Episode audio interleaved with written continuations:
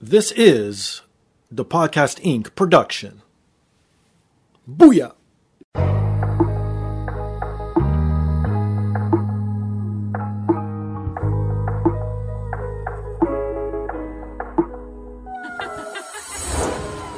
And now, this is the moment podcasting fans listening around the world have been waiting for.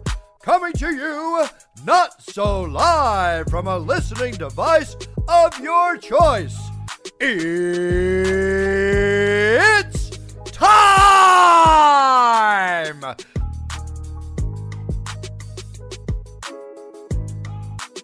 Podcasting out of this corner, a mixed martial talker holding no professional record. He stands at six feet one and one half inches tall, weighing in at whatever he feels like. Hailing out of Toronto, Ontario, Canada, presenting the sometimes angry, always funny, self proclaimed podcasting champion of the world, Steve Fingastylz.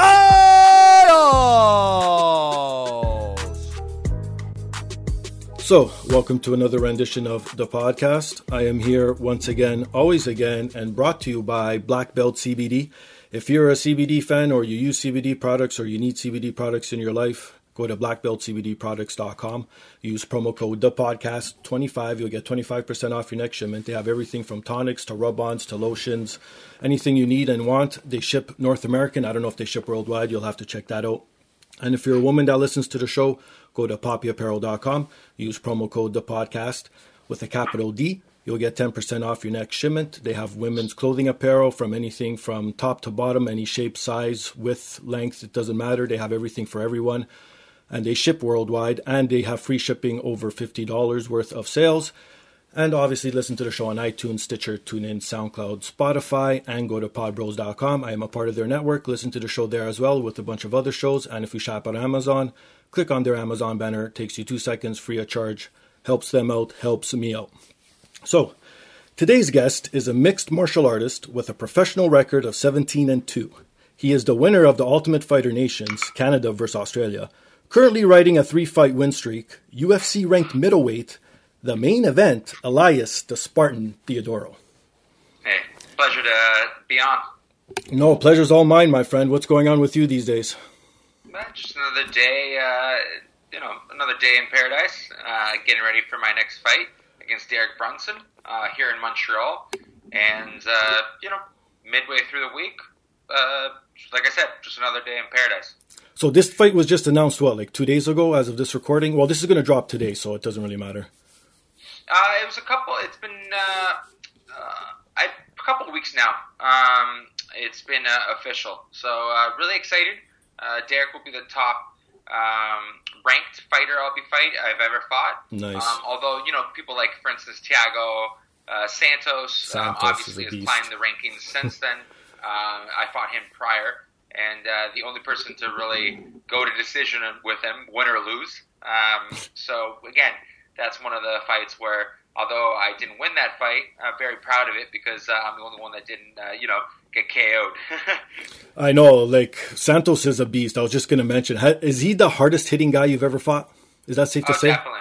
Oh, definitely. Especially when he kicked me in the body. Oh, that's I, I, right. Like uh, what's it called? Uh, right after the fight, I, I I went to the washroom and it was just black. Oh in no! regards to like all the blood that was probably in regards to my body and stuff like that. Right. But you know, I was fine. Other than a cut, uh, I was pretty fine. And that fight, honestly, I, I was winning the first round, and um, you know, the the second kind of went both ways, and he obviously was able to pull away in the third. Right. Um, but you know, it kind of showed me that was my first taste of defeat, uh, going twelve and zero at that point. So um, you know, uh, the fact that my first loss is to someone that obviously has gone on to prove that he's such a savage, it shows Right. that you know I can take a punch. Although uh, the plan is to you know take less and give more, and that's what I plan to do against Derek Brunson. So how did you, since that was your first loss, and not even your first loss in the UFC, your first loss period? That's what people don't realize. How did Yeah. how did you rebound back from that? Like, because some people take it to heart, some people go on a losing streak afterwards, but it seems like you bounced back quite nicely. Yeah, I definitely took it to heart in some capacity, but at the same time, I was able to realize that the sun will sun will rise another day after a loss, and you know, go. my only two losses are uh, decisions, which are basically interpretations by the judges. Right. Um, and uh, you know, top contenders. Uh, I would even argue again, my follow-up loss. I don't really think I lost against uh, Brad Tavares. I beat Right. him in every single metric in regards to takedown punches and everything in routine. But unfortunately, when you take on a guy from Vegas in Vegas, uh, sometimes Right. the results aren't exactly what you expect. But uh, again, the only two guys that I've lost to are top ten and possibly you know title contenders now with Thiago Santos. Um, so you know it, it was it is definitely a um, confidence booster in that capacity because it shows that I, I belong here, and uh, I'm showing I'm, I'm looking forward to showing that I belong in the top ten uh, division. Uh, uh, sorry, in the middleweight division, top ten Right. uh, with a, a win over Derek Brunson uh, May fourth. And you said you're in Montreal, so you at TriStar already training? Uh, TriStar and uh, Titans are the two gyms that I, I spend the most time here. Gotcha. Um, and, uh, you know, I love it. Uh, kind of remove myself from the hustle and bustle uh, from home uh, in Toronto. Right. Um, and uh, kind of just remove myself uh, and just uh, immerse myself in regards to training. And one of the, the byproducts of uh, TriStar is it's a very open door policy. You know, there's people Beautiful. from all over the world that train here. And, uh, you know, it's an opportunity, uh, like, for instance, there's a guy from Philly who's a prospect. I think he's he's got a couple of uh, I think he's got a bunch of amateur fights and a couple of pro fights. He's a solid stud. It's Mhm. another southpaw, um, which I'll be fighting. So um, you know, it, it's a, a training partner that kind of comes out of left field that I'll get to train with for the week, and uh, you know, get to work with him and uh, you know, uh, get to try something new. And it's always something new uh, here in TriStar. You'll get someone from like um, you know, uh, not too long ago, I got someone coming from Germany who's a you know prospect that no one's heard of, and I got to train with him for a couple of weeks, and people from you know all over the world. So uh, it kind of very much encompasses what I fell in love with mixed martial arts, the Right. fighter's journey, and my own ability to travel and train and fight all over the world. And I've been lucky enough to do that. And uh, obviously, training at TriStar, I'm lucky enough to have that same mentality, that same uh, you know fighting uh, spirit, and you know uh, fighter's journey that I talked about Right. come to me. Uh, so course. it's very exciting. Now, you said you're in Montreal and you leave all the hustle and bustle behind. So do you go alone or do you bring your family? Do you bring your loved ones, anything with you, or is just you on your own with just training out there? It's it's just me. Um, obviously, I have my tr- my coaches and my training partners out Right. here, so I'm not alone. And I would argue you're never alone with Jesus. There you but, go. Uh, point, point being, um, point being, uh, basically, you know, I'm I'm here my lonesome, but uh, I'll be going to training uh, after this interview, and uh, you know, kind of doing the thing. Uh, my girlfriend, who I've been with for quite some time now, she's back in Toronto and doing her own thing, and Right. it's very much uh, kind of removing myself, not necessarily looking at her as a distraction, Hmm. more of uh, you know just the total focus in the last uh, five weeks or so that we find ourselves in Right. uh, leading up to Ottawa. And you know, she's the first person I get to celebrate with. Of course, and that's awesome. So you you said it. You were were you born and raised in Toronto, or you a transplant? Uh, born in Toronto, raised in Mississauga, but Okay. uh, now I live Same now I shit. live in the heart of uh, downtown. okay, because I'm I'm right by Etobicoke, so I borderline Mississauga. Nice, nice. So yeah, I'm. If we're talking uh, exact directions, I'm basically on King and Spadina is where I live. Oh now. shit. Okay, that's nice. How do you like living down there? Because it's so different than when I grew up down there. Because I actually grew Yeah. up downtown as well, so I don't know. It's it's sort of different for me now. Yeah, I know it's definitely the hustle and bustle. I'm right in the heart of it, right? But uh, especially for the next couple of years, um, Right. that's where I kind of plan on being. Uh, par, you know, uh, par, uh, sorry, barring uh, what's called the eventual plans to, you know, uh, have a family, et cetera, et cetera. I'll probably Right. move more, uh, kind of more where you are, kind of in the in betweeny, uh, Yeah. in, in that capacity. But I love it, um, and also I love Montreal. I get to get like awesome doses of it every time I, I train out here. Um, you know, um, get to see the, the beautiful province and uh, and uh, kind of just take it all in. You know what? I love Montreal too. Me and my wife try Yeah. and go at least once every two years now because it's just one of those. It because I'm my background's Portuguese, so Mm-hmm. my parents are Portuguese. I was born here, So to me, Montreal has that Europe feel to it. Like it's almost like you're walking down the streets of Europe. You know what I mean? So it's like a nice getaway from Toronto. I totally understand why you do it. Yeah, no, totally agree. Um, and especially like uh, in the summer, and it's No kidding. warm up now. No, obviously, yeah. No, I don't think we've been ever into winter. We usually try and stick to the summer. Well, obviously, being from Toronto, you know how our, win- our winters are too. Same shit, right? All the way around. Yeah, well, it's worse. it's definitely worse. There's a lot more snow.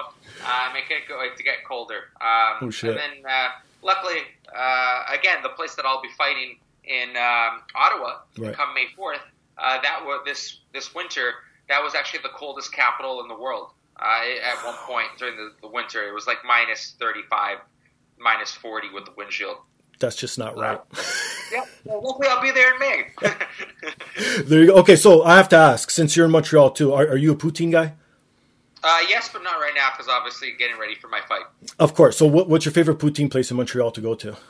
Uh, there's a couple of them actually. If I'm going to talk about food, uh, there's places like Schwartz. If I'm going to go for a, like a, a real meaty uh, experience, uh, Right. and there's other types of uh, places. There's no specific place, Okay. but um, you know, but uh, like in many ways, um, for instance, um, much like uh, in Ottawa, they're known for their their shawarmas and their gyros and whatnot. Oh. Okay. There's many different uh, places you can get out here in Montreal. Um, very similar to Toronto. You can go. You can, you can look in a in like a couple of streets. You can find a many different options. And Right. again, it's a obviously there's uh, like I mentioned like uh, shawarmas, Greek food, um, et cetera, et cetera. Uh, there's many delicious options, uh, but also poutine is one of them. so, do, are you a regular poutine guy, just cheese and gravy, or do you get like all the the works on it? Oh, I go, I go, I go the works. Like the more meat, the better. That's what she said. yeah, well, hey, So, what got you into fighting? Come on, because like you do also side stuff like acting and modeling and all that, and you're successful at that as well. And you really don't need to do fighting, I guess. Again, I don't want to speak out of hand, but I assume so.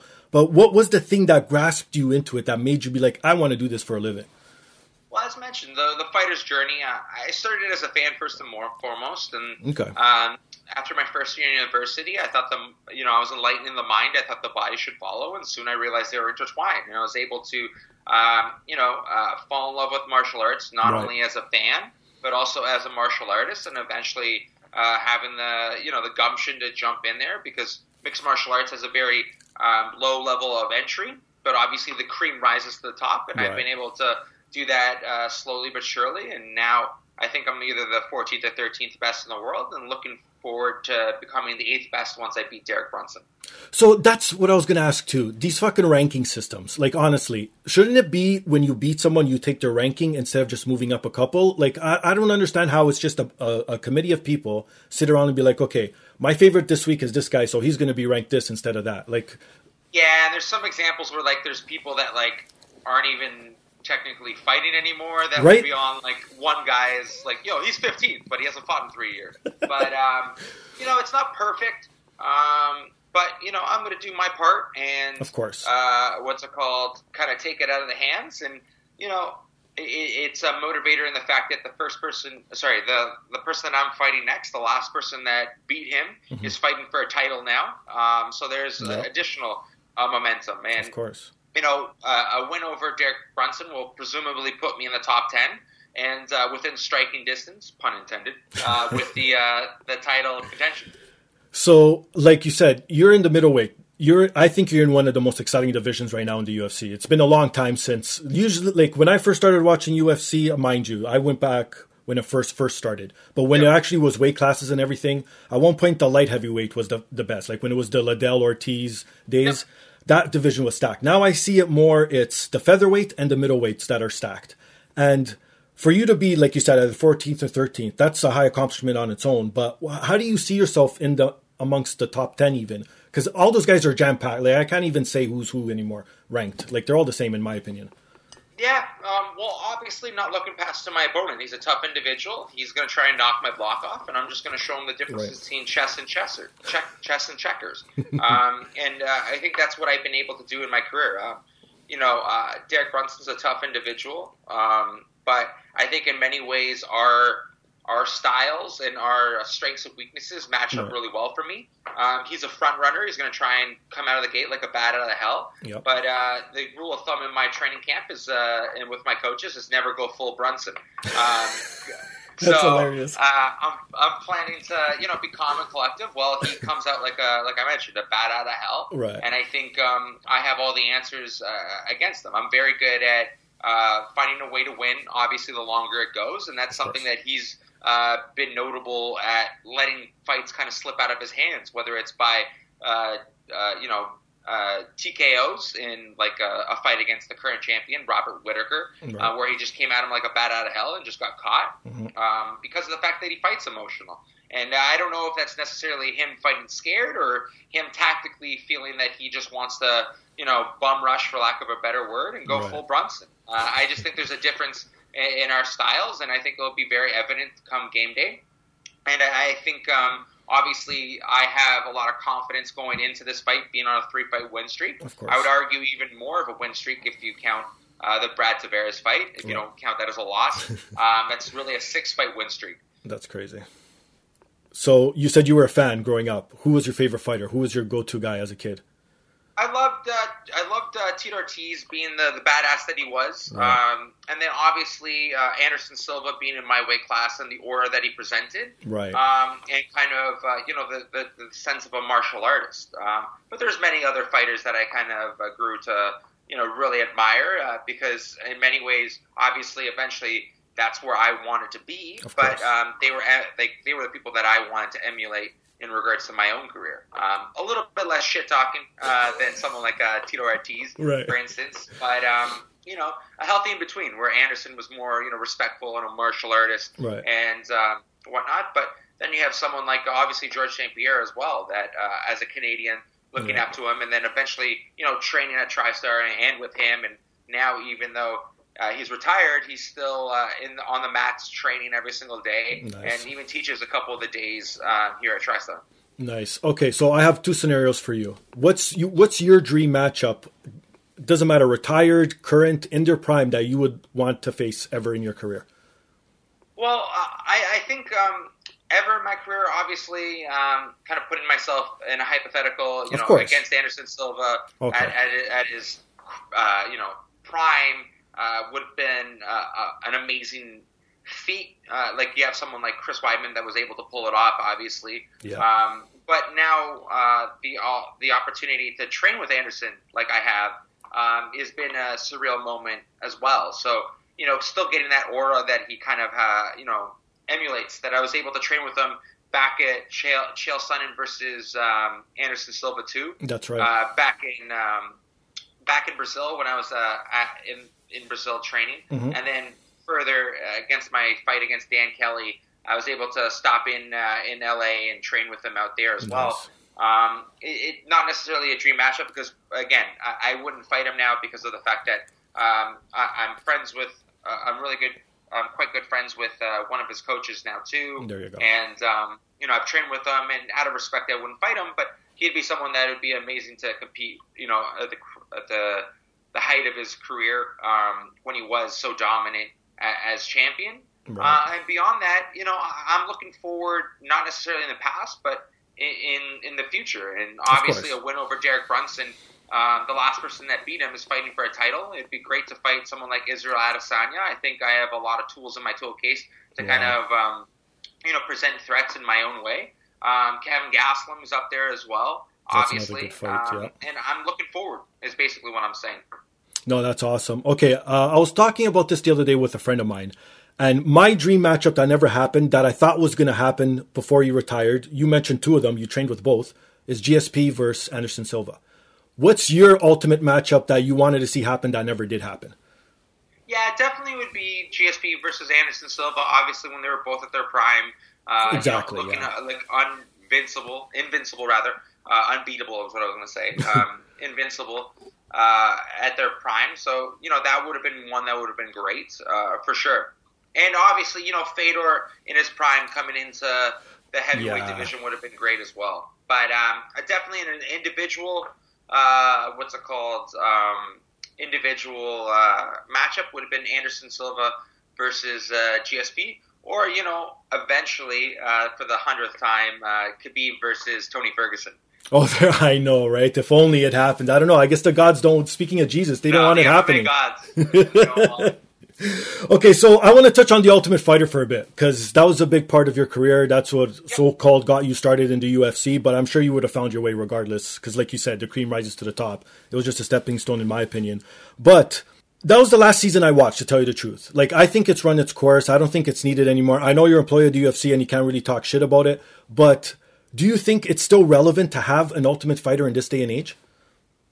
Um, I, I think there's definitely serves a purpose, especially when you look at the um, different, like for instance, ours was uh, Canada versus Australia, which is right. smashes series. So I think, especially the uh, the series where it goes on, you know, the more international markets. I think there's an opportunity for them to kind of uh, be on full display. That and obviously, sense. with a new partner with ESPN, right. they could probably do it on a different format and a little different, change it up. But I think uh, you know the the kind of the smaller versions of it, where it's like um, the uh, contender series or Dana White's looking for a fight. Exactly. I think those are more concentrated examples. Right. But uh, like you said, it the Ultimate Fighter is very much ingrained in regards to my career, mm-hmm. and uh, you know, coming up on the actual fifth year of the Ultimate Fighter, uh, I'm really excited because I've been able to you know go now. Um, uh, once I beat Brunson, be nine and two in the UFC, right. uh, eleven fights, and I'm looking forward to eleven plus fights uh, in the next five years. So you know, I, I've had nothing but positive experience with the Ultimate Fighter. Obviously, because I won it, but um, you know, it, it's something that I, I, I cherish full and foremost because of the fact that I was able to, you know, do something with uh, 15 other like-minded knuckleheads, and you right. know, a, rise to the top, and uh, you know, put myself both financially and uh, what's it called, career-wise, in a place that I want and where I am today. No, most definitely. So, what was the most difficult thing about being in that house?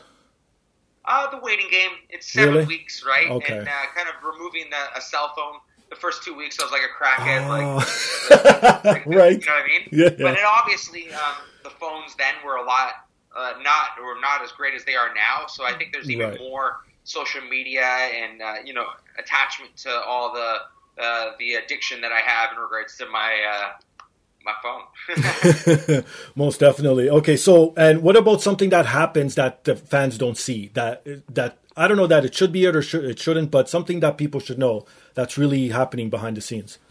Well, the lights don't really turn off ever. Oh, seriously? So like, it's like they want to be ready just in case. They have like kind of like security uh, cameras that are kind of like catching everything just in Okay. case something happens. right. So Ah, uh, makes sense. like uh, like and they were even brighter like the first week or so they basically had full lights on the whole time and Oh, it was like it's so intense you know what i mean it's like midnight and you're trying to close your eyes and there's like light just like this not even like this this is natural light at least Of like, you know what course. i mean there's flaring lights and like the whole team like both teams uh, canada canada and australia were like Right. yo this has got to go in some regard because like they're like literally like again Yeah. just like these bright lights in your In your face, 24/7. uh, yeah, so we kind of got them to turn off some of them, but Okay. it was pretty much, but not fully. You know what I mean? Like there Yeah. were some lights that were kind of there. Um, so that's kind of like the interesting thing that kind of like you know it, it's it's not like again it's the component of reality TV. In.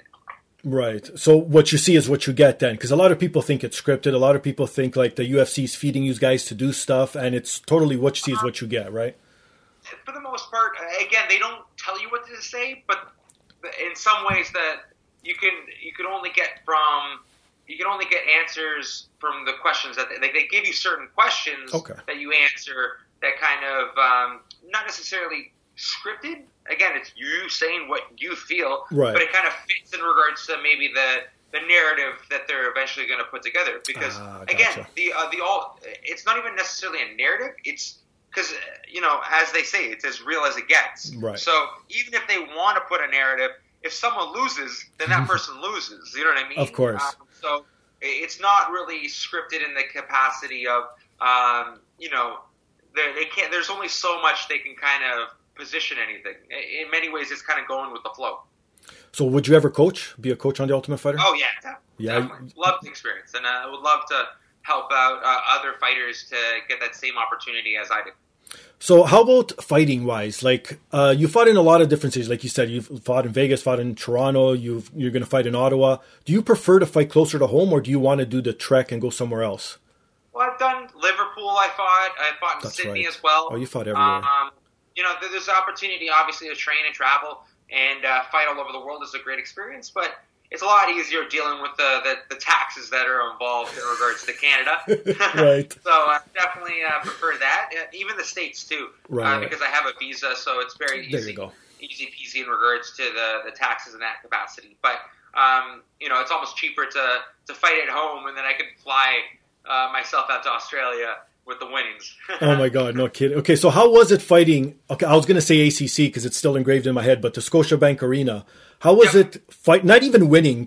Put that aside. Just being announced by Bruce Buffer there, and this was the first time you fought in the UFC in Toronto, or yeah, first time in Toronto. Um, very, a very important experience in my life, um, and even again, uh, beyond obviously the, the them announcing my, uh, Bruce announcing my name the hometown crowd cheering me on. Right. Uh, you know, coming back from uh, what's it called, the moment or two where it looked like uh, I was in trouble. Um, and uh, you know, when I fight all over the world, in many ways, I'm there for a week or two to kind of uh, enjoy, celebrate, etc., etc. Then I right. pack it at home. But um, what's it called? Obviously, being in my hometown, I was walking the streets, uh, doing my thing afterwards, and um, you know, the the, the seventeen thousand people or so that were there were all over Toronto. So bumping into people that were able to watch my fight and uh, right. talk to me about it was a really great feeling that went beyond just the, the fight itself. And, you know, uh, beyond my experience, being attached to someone else's experience, uh, uh like, again, um, the aspect that, uh, you know, a fan, um, right. which is still even five years in the UFC, is kind of a surreal, mo- a surreal uh, way of thinking for me. The fact that I have a, a, a fan in what I do, and I'm really thankful for everyone that you know follows my career both inside the cage and out. No, most definitely. Well, again, it's well deserved. Like I, this is probably going to be the name of this episode. The cream rises to the top, but that's what it really comes down to. You don't you don't put on a persona. You are who you are, and then you back it up in the cage, and that's why you have a following. Well, you know, just doing me, and I'm I'm very thankful for everyone that has followed my career over the the past uh, five plus years. So, you have any pre or post fight routines that you always do? Um, not, not not specifically any. Like, I'm not really that superstitious. In the past, okay. I was, especially when I was uh, undefeated. Like, for instance, like um, my uh, first twelve songs or first eight songs were uh, Rage Against the Machine. Okay. Uh, so like I, I, kept on coming out of Rage Against the Machine because I kept on winning. Right. And then I fought. I fought in the in the states once out in Ohio, Ohio, and um, they had like a uh, instead of allowing us to pick our songs, they had a playlist from like the official uh, fight CD of uh, the event, and I was okay. like, "What?" And they're all local uh, local artists, oh, like shit. you know what I mean? Right. So I was like, "What the hell?" Like I'm gonna come out to Rage Against the Machine. Like, no, right. sorry. So then, as a big uh, kind of mental hiccup, I kind of just I actually looked and saw that the uh, my opponent mm. he had his own song that was written for him, oh, so okay. I picked it as well. So just to throw him off, just come out to a song, and then I just picked him up and uh, threw him around like a rag doll and broke his ribs. Oh my god, that's hilarious! Well, not the breaking the ribs, but even though that's a little hilarious, but taking his song. So you came out before he did, then? Yeah, yeah exactly, because I was in his hometown, and the guy was like, honestly, he was so intimidating looking. He was right. just tatted up like you wouldn't okay. believe and uh, just a mean mofo looking mofo. And I just basically grabbed a hold of him because he just wanted to try and knock my block off. Right. I just grabbed a hold of him, threw him around like a rag doll, and then he just couldn't answer for the third round. Wow, that's amazing. So how? Okay, like honestly, uh, I guess to a to a person who's on the outside, a big looking dude with a lot of tattoos is scary. But to someone like you that possesses the talents to take him down, are you still even a little bit scared of a dude that looks like that? Um, less and less. I think the big uh, hurdle now moving forward is just fighting people that I've seen on TV. You oh, know what I mean? Oh, makes sense. Um, That's so, right. Uh, what's it called? Brunson would be someone like Thiago Santos is someone. Right. Brad Tavares. Like I'm not necessarily too. Um, like again, there's butterflies because no one wants to fail, right? And especially with my job, you get half your paycheck when you don't get your hand raised, right? Right. So um, at the same time, I've been shown that 17 out uh, sorry 19, 17 out of 19 times I've had my hand raised, and there's a reason for that because I find ways to win. Um, and I, I think um, my strengths match up really well against someone like Derek Brunson, for instance, who's you know very much a front runner um, and is trying to knock my block off. And again, as the old adage goes with my coaches, never go full Brunson, and uh, I'm not going to allow him to go full Brunson on me. Uh, and uh, what's it called? Going to kind of tame the beast. Right. Exactly. Okay. Anything fucked up happened? Either before the Um, fight week or going in the cage or even during a fight that was not expected that you're like, oh shit, I'm I'm done or something. I've been, I've had I've never had a negative experience for the most part. I think Okay. uh, one of the funnier things is I think it was like my seventh fight. Again, I, I picked someone up and just threw him until uh, I broke their ribs, Right. um, and they kind of tapped. It was like a minute and a half Okay. into the into the round one. Wow. So I came out unscathed, felt amazing, and I was like set to fight like a month or two later. Mhm. Long story short, went to the dance floor uh, for my Oh. after party, slipped, fell, broke my thumb, and uh, was out for like three months. so Oh, uh, kind of the joke is like uh, some of the worst injuries that I've had have nothing to do with fighting. Right. Like, um, uh, for instance, right before I was jo- going to go to the Ultimate Fighter, Mhm. uh, it was uh, around Thanksgiving time. Um, Okay. And I was like staying at my parents' place for a day or two or whatever it was, Sure. uh, mostly for the for the uh, leftovers. Of course. Uh, but uh, so I was pulling out um some Tupperware Okay. that had some leftovers, and there was a ceramic one that was below it Right. that fell on my foot, Oh shit. and like like a week before I was supposed to go to the Ultimate Fighter, Okay. fell on my foot, and I have ten stitches on my foot, and I'm just like, God. oh yeah, yeah, dance floor broke my thumb. Wow. Leftovers nearly amputated my foot. oh wait. So are those like the only real injuries you've ever sustained? Yeah, well, um, Wow. uh, what's it called? Uh, you know, in a previous life, I was a skateboarder, broke my hand, two breaks, four fractures. Okay. Uh, used to jump off of really high buildings before I realized Oh, wow, uh, I was terrified of heights. Smart. so um, yeah, and then obviously um, more in regards to my um, my actual uh, medical condition, in regards to bilateral neuropathic pain. Uh, that's that's more of a, you know a condition rather than a you know a specific injury. So Right. I've been lucky for the foremost. Um, you know, I think the, the the craziest thing that's kind of happened to me in some capacity would be like you know Tiago Alba, Thiago uh, Santos um, splitting me open, for instance, um, with my fight, uh, Right. and I had like you know 35 stitches. And I think in total, uh, on my face alone, I've had um, 100 plus stitches in my face. Wow. But luckily, my chick dick scars, so it all worked out. hey, okay. How about one thing that you could change about the sport that you had full control of? It could be like snap of your fingers, it's fixed. What, what would you change?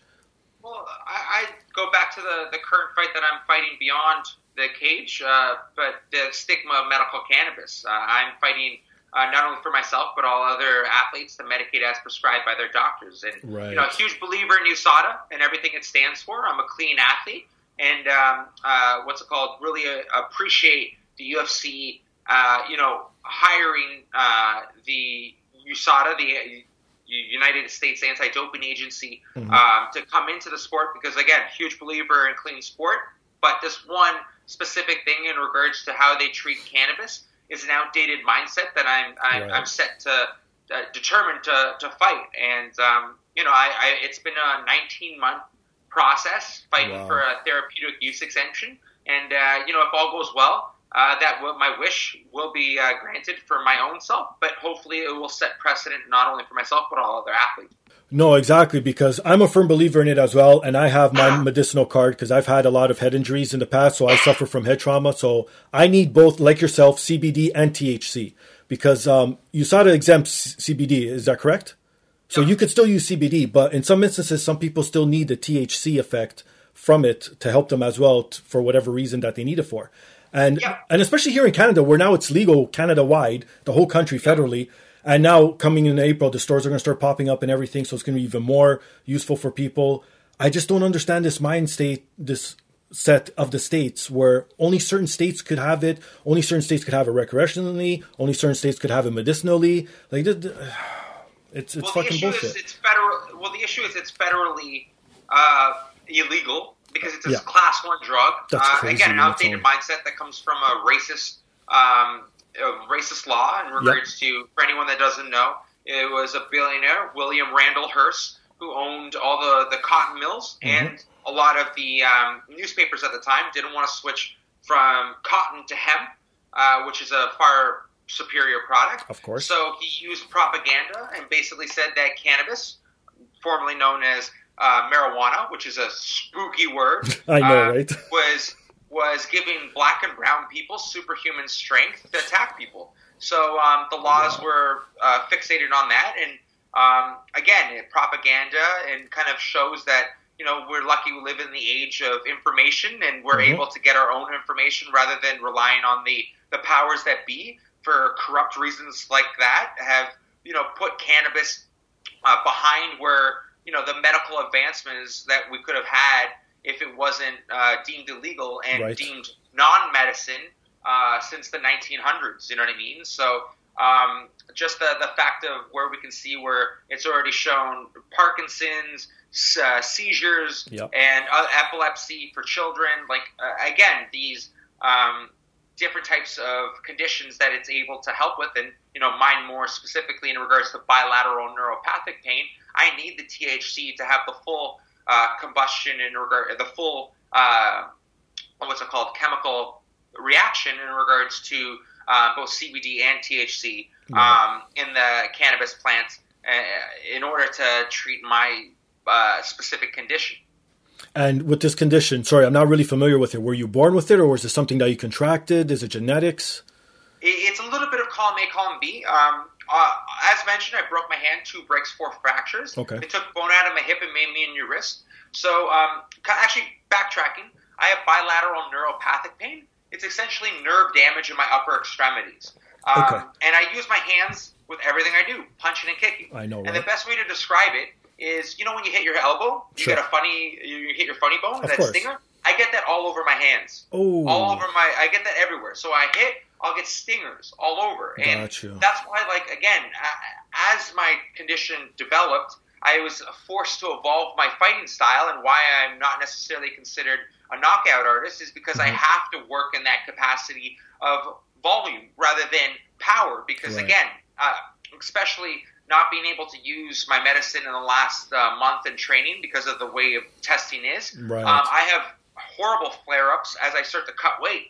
So Oh, um, I'm actually at a competitive disadvantage, and I and I again, not only do I have to fight someone that is equally as confident as they can, uh, you know, beat me, but also at a competitive disadvantage because they can use first line medications. Like for you know, for whatever reason, cannabis is uh, is uh, deemed prohibited in my sport, but Mhm. my opponent could opt out for Vicodin, can opt out for um, you know uh, SSRIs and Wow. antidepressants and uh, what's it called, uh, other opioids that mask the pain, but because mine has this, um, you know, stigma attached to it and almost criminality attached to it Right. because of, um, you know, the discrimination that goes against my medicine, um, it, it puts me at a competitive disadvantage, and I've, I've been forced to train around it and fight around it. So uh, again, um, why why I'm so determined to push this is uh, again not only for myself but others that uh, fight at a competitive disadvantage. And you know what? It it helps everybody because okay, this is what I find so stupid too. Sometimes there's so many countries now in the world that have it legalized. Like even again, going back to my Portuguese roots, all of Portugal has legalized every single drug, so you could do whatever the fuck you want on the street, whenever you want. But again, that's recreational. I, I know that's something different. Yeah. but well, one thing. Well, sorry to interject. No, it's go ahead. decriminalized. oh, It's decriminalized. not- Sorry. It's decriminalized. So again, where Canada finds itself in a very specific place is it's not only legalized nationwide, but we've also had it attached to our healthcare and uh, also the, the court system since 2003. Right. So we've actually had for nearly 16 years medical cannabis is a fundamental right, and it's Right. a fundamental right that I have as a, a patient and athlete. But unfortunately, uh, this other company um, organization again, which I'm a huge believer of, except Of for course. this one specific aspect, um, uh, frowns upon and actually persecutes me as an athlete and patient. Yeah, that's so stupid because, like I was trying to say, you, you this is going to help everyone because, like, even in my instance, it's hard for me to travel because I can't bring my my medicinal c- cannabis unless it's within Canada. I went to Vancouver, I was able to fly with it, perfect, no problem. But I can't go across the border, even if it's to a state that it's legalized or they also have a. It doesn't matter. It, that's against the law. Yeah. And it's like, why can't we make? If someone could bring their Tylenol three that has codeine, that's a main component of heroin on a plane. Yeah. Why can't I bring my weed? Like, come on, makes no sense. It's an outdated mindset, and it's also again the powers that be. It's big pharma kind of dictating it, and Right, why cannabis in many ways, and why cannabis in many ways has been, uh, you know, uh, put on the sidelines because uh, it again, works. it's it's a m- in many ways much less expensive uh, and much less addictive um, uh, form of medicine that obviously, uh, you know, in many ways. The, the big powers that be don't necessarily want you to cure you; they just want to maintain you. And that's what I always tell everyone when anyone asks, "Oh, why do you still keep doing it?" Because there's no side effects. If I'm feeling Yeah. good and it relieves all the the symptoms that I have, why am I going to stop taking it? To what? So I could Yeah. relapse or feel worse? It makes no sense. again, on the technical side, we have 85 cannabinoid receptors. Our bodies actually have receptors on us that actually understand cannabis. In order to actually overdose on cannabis, you have to smoke twice your body weight, That's crazy. which is physically impossible. Yeah, I know. Right? Right. Uh, a handful of a handful of opioids can kill you. Yeah. Why? Because you don't have those receptors. It's actually hacking your system. Yeah. Where this is actually utilizing your system. And again, going back to the the best way to kind of describe it to those that um, want to understand, a lot of my nerve damage is due to inflammation. Right. So your spine is this the is the highway that connects your brain to the rest of your body Right. right? And that that that highway has different exits. Where again, the exits are in many ways the where the cannabinoid receptors are, Mhm. and in many ways the the information uh, uh, that you that is trying to leave the highway it gets off of the exit, and there you have like pileups, and that Right. inflammation up is the pileup. And with cannabis, I'm able to clear up the uh, the highway. Uh, the highway and uh, the exits Mhm. uh, on my body, and again, it's it's a way to pain manage um, Yep. my bilateral neuropathic pain, something I deal with on a daily basis. No, that's awesome. And hopefully it all works out for the best and it soon passes and USADA gets a hold of it and realizes that the old way is not working and this is actually helping people versus making them cheat. Because I don't know how uh, cannabis would make a, a competitor more competitive, if not just on an equal level with everyone else. But hey, whatever. The old school, like even with my parents, for example, my well, not my parents because my mom passed, but with my dad, he calls me the other day. He's like, "Oh, can you believe that it's now legal for this drug for people to go on the street and smoke it everywhere?" I'm like, "You got to be kidding me." He's like, "All these people are crazy. They all should go to jail." Blah blah. I'm like, "That's because you're like almost 80. Relax, old man. Like, you know what I mean? It's like, come on, you're not to be here that much longer. Chill. Like, whatever. It's people just don't get it. Well, it's an out, yeah, it's an outdated mindset. Um, again, my parents, in many ways, at the beginning, were very much, um, you know, against it, especially because the, you know, the label of um, Exactly. uh, illegality that went on it. But, Right. um, you know, we're going in the right direction. That it's now legal, and no one, for the most part, will um, ever have to in this country uh, go to jail I know. for a plant, um, which is a huge thing. And especially, we just got to look down south where they still have that. Um, and, and again, the powers that be that, you know, in the transition from uh, slavery to uh, the 13th Amendment, um, it basically removed the ability to own someone unless they're prisoners. And obviously, um, with the war on drugs and the, the real criminality of cannabis uh, by Nixon and his way of, he wasn't able to persecute people for being black or quote unquote hippies, but he was able to uh, persecute uh, a substance that they they use uh, in their life, and that's why um, you know the, the the the craziest statistic that I would throw out there is there are more men, Hmm. black men, in jail than there were in the height of slavery right now. Wow, that's crazy. That is fucking crazy. Again, I'll repeat it: there are more black and brown men Wow. in jail in the U.S. than there was during slavery, Yeah, the peak of slavery. right.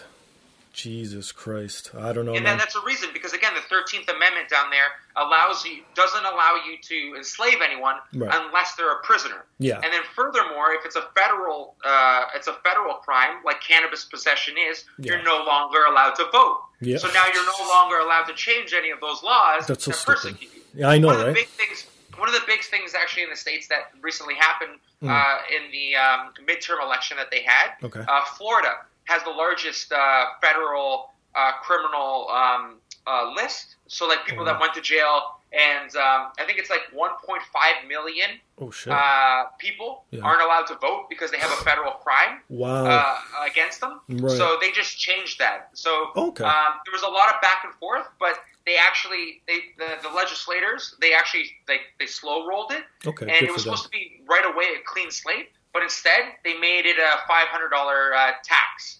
Oh wow. So you still have to pay money in order to do it. But Jesus. again, it's all about money at the end of the day. That's exactly what it is. Anything that they, they can make money on, they will. That's the bottom line with the Money and power. Yeah, Money you know what? power. That's true too. It's so, and that's why they don't want to let go of certain shit that actually works because they're scared to lose their power, right? Yep. Exactly. Okay, so I want to touch on something. You're uh, also a ring boy for Invicta. trademark included. How the hell did this come about? Like, were you like the first guy to honestly go up to? Uh, I, for, I forgot her name, the, the CEO of Invicta, and Shannon Knapp. Sh- Shannon Knapp, that's it. And go up to her and be like, hey, look at me. Like, I look like a supermodel. Come on. I could come out in nice short shorts. You know, the, you have a high demographic in women. Why not? Well, uh, originally I did it with a smaller league with called Montreal Fight League. Oh, Um, okay. I didn't know that. Local, it's a local league out here. Um, Right. I filmed the whole experience, and again, presented it to Shannon uh, as a MMA fighter and MMA fan. Right. And again, with nothing but respect and uh, looking to add, not subtract, from a great night of fights. And fast track the fact that now it's Montreal Fight League, it's uh, Invicta, and it's also BTC Fight Promotion. So I'm Oh, actually the uh, ring boy for three different uh, promotions. Uh, and awesome. uh, again, I own the trademark, and eventually we'll be um, coming out with a um, calendar uh, next year. Uh, Fantastic. Not only with myself, Right. but I'm going to actually, uh, what's it called? Uh, uh, I guess recruit uh, other uh, UFC fighters uh, to be uh, on the calendar uh, because uh, I'm going to have different weight classes. Uh, Sure. You know, because big is beautiful in MMA, and who wouldn't love to see uh, Derrick Lewis as Mr. July? I was just going to mention the same guy. We're on the same length. Exactly. Yeah, See? that would be awesome. Even I thought of that. on a fucking fur lo- rug, just like, what's up? but again, uh, part of the conversation I'm trying to have that is the pr- true pursuit of equality. The answer Right. is more, not less. And there's been recent calls to remove ring card girls, Yeah. ring girls. Yeah, yeah. From uh, what's it called promotions, and I think that's actually does a huge detriment to female ath- uh, female um, uh, ring card holders because they've been able to leverage their notoriety and their platform for other things. That's One true. example would be someone like Brittney Palmer, who's Yep. become a you know an international artist uh, and painter because of her platform as a ring card holder. Mm-hmm. See? So again, I think it, it takes away um, a platform from women, and again, the true pursuit of equality answers more, not less.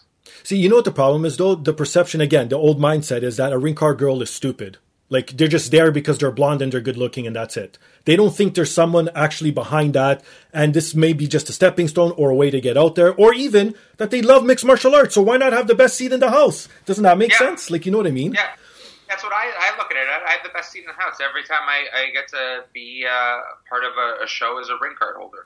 So you know, again, part of it is just having these conversations and breaking the stigma that you know not only relies in, or, or that falls on cannabis, but also uh, ring card holding and what my actual uh, purpose of uh, being a ring card holder is. You know what? I'm the same way too. Because even when w- women first were introduced into UFC, everyone was sort of against it. People were like, ah, "I don't know if this is going to work." I was all for it from the shot go. I'm the same way. I love it. I want equality. That's what it's all about. I don't want one to be higher than the other, or because someone's been depressed, now they have so much more. Now, no, no, no. Let's have an equal working field where you could have both always entertaining at the same time. Why not? No, I agree. People sometimes fear, and obviously now you can see the, um, you know, now it's not really changed in the fact that uh, female athletes have been able to compete in the UFC and other promotions for many years now. And not a high level too. Yep. Like that's the thing. Now, what do you wear when you? Because I've never actually Googled and seen what you've worn. Because I because I don't know if it's homophobia or whatnot, but whatever. But to each his own. Do you wear like your fight shorts? Do you come out like in a thong? Do you wear like that Borat Yeah. banana hammock thingy? Like what's going on Definitely here? not the, the Borat. Uh, don't have the quote unquote balls to do that. But um, point being, uh, I just I wear the same thing as I would in a fight. And Oh, okay. again, I'm shirtless. I'm shirtless in a fight, and uh, Sure. I'm uh, what's it called shirtless as a ring card holder. Now, how does your girl feel about this? Honestly, She loves it. She, Does she? Again, it, it's Yeah, uh, what's it called? She again, it's a great way to um, you know differentiate myself from the 400 plus uh, athletes, and it keeps That's me true. again nothing like a little vanity in the capacity of uh, looking looking ring boy ready uh, to keep you in shape uh, beyond the three fights that I have in a year. So um, uh, you know, it's actually served as an opportunity to be both uh, fight ready and ring boy ready uh, year round. So you've also done modeling. Like you, you've been on cover of magazines, and have you? Uh, and also, uh, what's it called? Not to interrupt, but also go. uh, romance covers. Uh, I've been on uh, 11 romance covers, uh, none of which I let my mom read. Um, Yeah, that would be point being, it's just nothing but smut. But uh, point being, uh, you know, it, it originally started as a way to supplement my income when I was in the uh, the, the, the feeder leagues uh, Okay. in the regional circuit Sure. um, different acting, stunt work, modeling, etc., etc. But Mhm. now it actually encompasses myself as a brand, and uh, you know I've been able to work with uh, you know the likes of uh, being the first uh, UFC fighter with like a shampoo endorsement with Pert Plus. That's Um, crazy. I was responsible for the reboot of. Um, the reboot of uh, Mattel's Rock'em Sock'em Robot. What? I've worked with, yeah. I didn't uh, even know I- that. Yeah, uh, what's it called? Um, and, and other like, uh, for instance, uh, partnerships. Like uh, I'm the a new ambassador for Coors Light. Uh, I'm going to be working with them more on Coors Edge at first. Okay. Uh, they're non-alcoholic beer. Right. Um, and I'm really excited because I've actually developed a whole campaign with it. You remember uh, Cool. Jackie Chan's movie, The Drunken Master? No. Well, basically, it's it's Jackie Chan, and he pretends that the whole idea of the Drunken Master is that Sure. it's a martial arts where you pretend you're drunk. Okay. Um, but my whole thing is the undrunken master. So, so the because it's non-alcoholic beer, right? Right. So the undrunken master, and I, again, you don't need alcohol to unleash your inner master, Right. Um, and uh, I'm really excited with the commercial and the product that's going to come out with it. And furthermore, uh, we talked about trademarks. I own the trade a trademark main event. Yeah. I own the trademark. Um, I own the trademark. Uh, what's it called? Uh, the Ring Boy, as I mentioned as well. Yeah. And I may or may not own a trademark that's very similar to uh, a character that's out there called Salt Bae, but with a different thing. You And, know what? uh, you do look a bit like him. Yeah. So I actually own the trademark for. If we can re- read between the lines of what I own the trademark with, Right. And I actually will be uh, un- uh, unveiling it uh, come 420, where I have a whole calendar and uh, ca- uh, campaign that's coming out. That's fantastic, man. Holy shit. Yeah, you're just a man of many. T- so, how about a runway? Have you ever done any runway modeling? Yes, I have. Oh, Uh, shit. yes, have. Even that, eh? How's that experience? It's cool. Um, uh, it's you know different. Um, I've done it as a UFC fighter, so part of it, uh, Oh, okay. my entry into it was um, being uh, you know uh, the celebrity guest, and then from there uh, the Right. opportunity to do it on a more uh, uh, more regular basis. But uh, it's definitely something I plan on doing. And for instance, right after my fight, uh, I actually have a movie that I'll be uh, flying off to Greece to film. Um, Beautiful. It's called uh, Red Door and Lemon Tree. Okay. Um, basically, it's a rom com, like a Oh, romantic comedy Okay. with a fantasy twist. And uh, I play King Minos, um, who is uh, the first king of Greece, or sorry, first king of Crete um, Oh, wow. in Greece. And uh, what's it called? I can't give away too much, Of but um, what's it called? My my part will be out of this world. Oh, that's that sounds fantastic. And I was just going to touch on that too. So you've dipped your toes in acting now. Like you go to. California, you try out for roles, you're trying to get parts here and there. So have you done like the whole thing? Have you got coaching? You got the agent thing? Yep. Uh, what's it called? And uh, like again, I have a, a a film that I'll be filming for a couple weeks in uh, Greece um, later on. Uh, and in addition, um, I actually have my own film that that uh, we're working on. We're in the process of funding, Oh, uh, but it's called uh, The Last Hit. It's Okay. Mm-hmm. a working title at the point, but basically, I play an MMA fighter, huge stretch, and I get injured, and I reinvent myself with competitive video games. So Oh. um, I, I am injured, and I'll actually be in a wheelchair for majority of the film. And the whole joke is I'm MMA Drake, but um, but uh, but uh, it's a comedy. Um, it's very much. It's very much. You remember the movie The Wiz? Of course I do. Yes. Yes, it's The Wiz meets Southpaw, Okay, makes sense. and it's a comedy, and it's very dodgeball esque. Right. I'm very proud of the script. Uh, Okay. um, we have a great writer attached to it. Fantastic. Um, Kyle Francis, um, he uh, like one of his claim to early claim of fame. He was actually the one that um, wrote all the scripts to the Kim Kardashian uh, apps. Oh wow! Um, and and that Kim Kardashian app made like I think something like 120 million dollars a year. Yep. Uh, now he works for um, uh, what's it called? Uh, if I remember correctly, again I get hit by in the head for a living, but I, I'm almost positive he works for Ubisoft. Okay. Um, and uh, well, it's all the um, it might not be Ubisoft. It's um, all the uh, like Prince of Persia, all of uh, yeah, that's Ubisoft. all of those. Yeah, yeah, Yeah. So he works with them, and he's the writer of the the, the script. Um, you also have Gary Hawes, who's Okay. going to be the uh, director. nice. He is uh, he has been the second director and the assistant director for films like Juno, Interstellar, all Oh, the new wow. Planet of the Apes, all the new um, uh, X Men movies. And I think he's been Wow. attached to something like four billion dollars in, in films. Uh, this will be his third individual, like where he takes the, the full on lead. Right. And uh, you know his style of um, artistic style is very impressive, and uh, I'm really excited because the script's amazing. Mhm. Um, and uh, it's a, I think it's going to be a really breakout role for me because I play the, the lead in it, and um, it tackles on a lot of things, and I've been able to uh, put um, a lot of uh, the passions that um, that I am very passionate about, or sorry, all the topics that I'm very passionate about um, in it. And part of that will be, uh, for instance, as I am an athlete who uh, gets injured, Mhm. uh, I uh, unfortunately uh, fall into the the, the, the, the thralls of uh, opioids in that, and uh, obviously I find a better alternative with uh, cannabis, and it shows. Um, again, it's a narrative in regards to I've been able to uh, put in in you know as an alternative, uh, and again a bigger um, bigger uh, what am I trying to say? A bigger uh, n- uh, conversation beyond a fun uh, comedy that uh. I'll be the leader.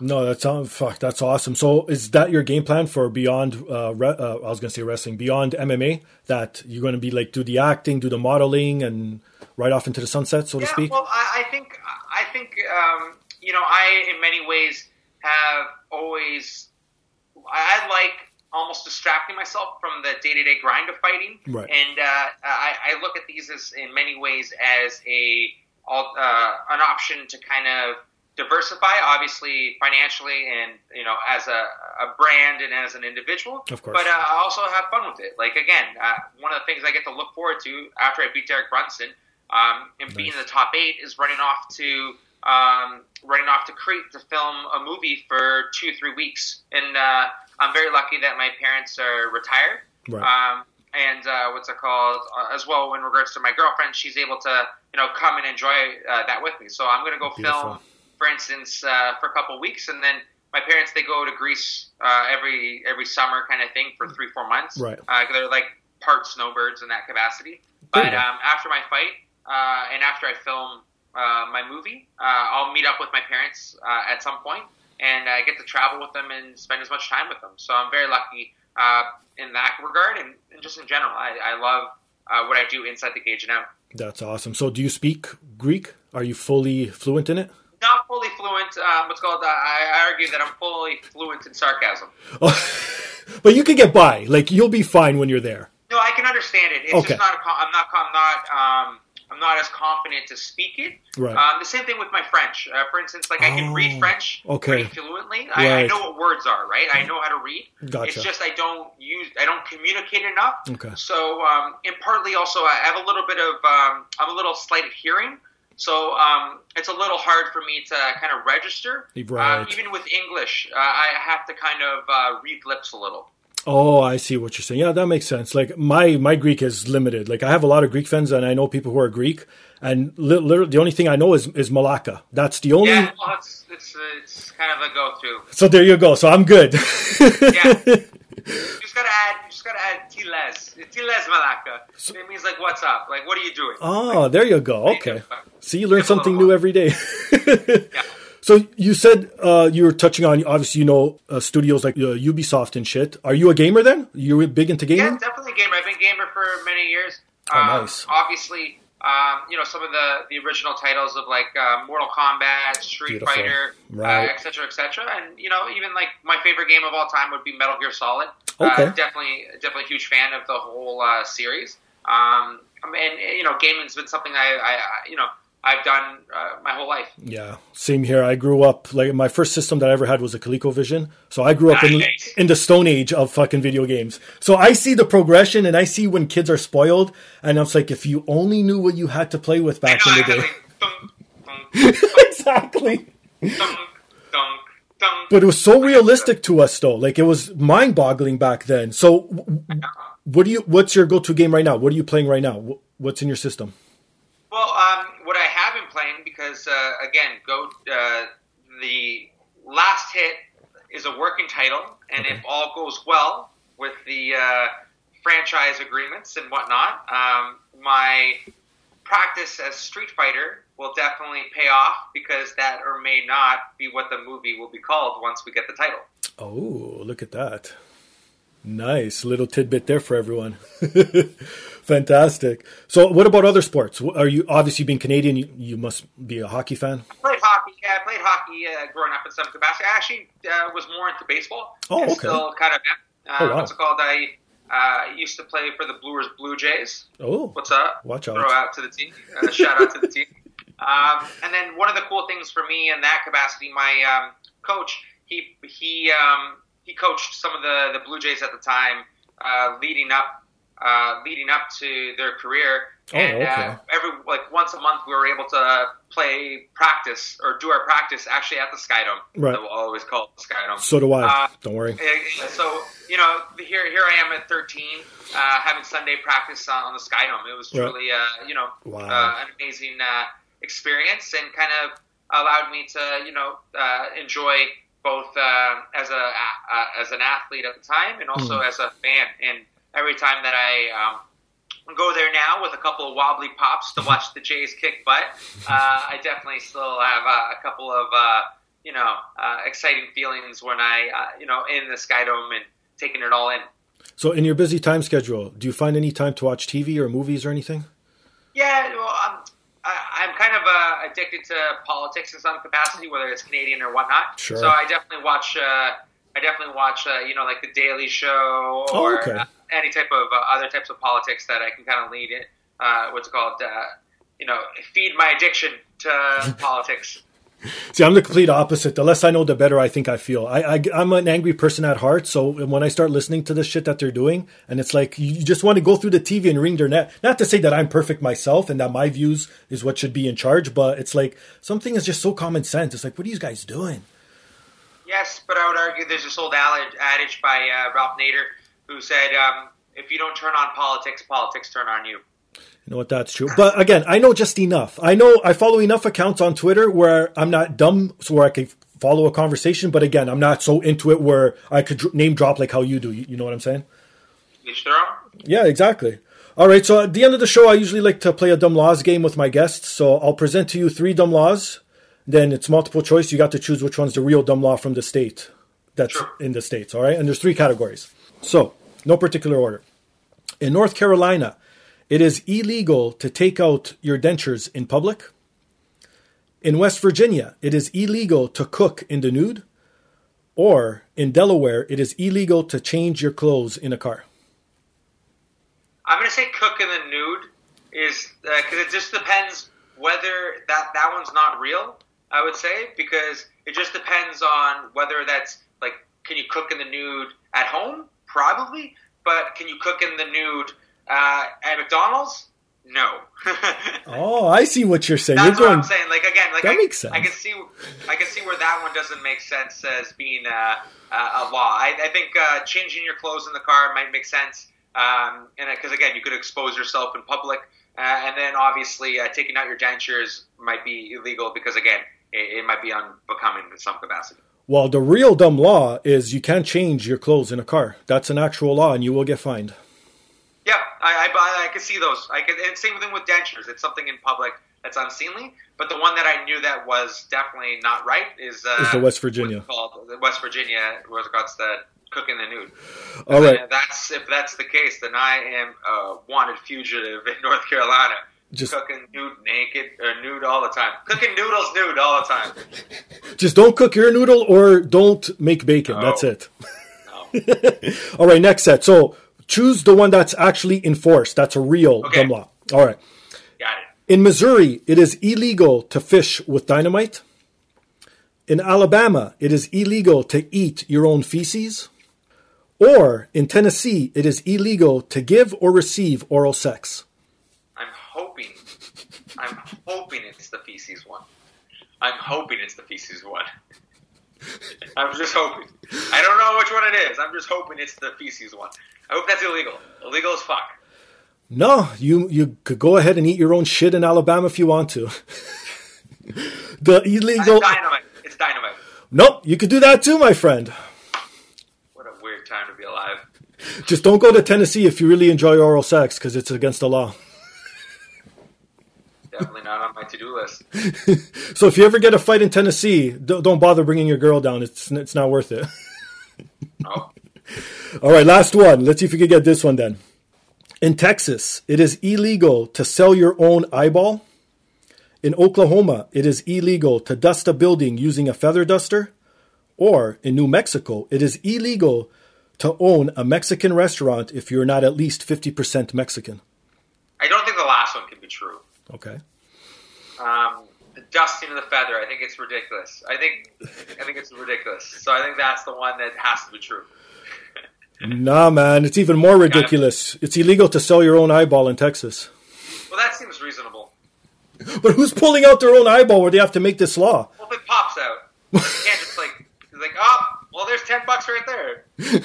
oh shit, I know. Could only imagine. Fuck.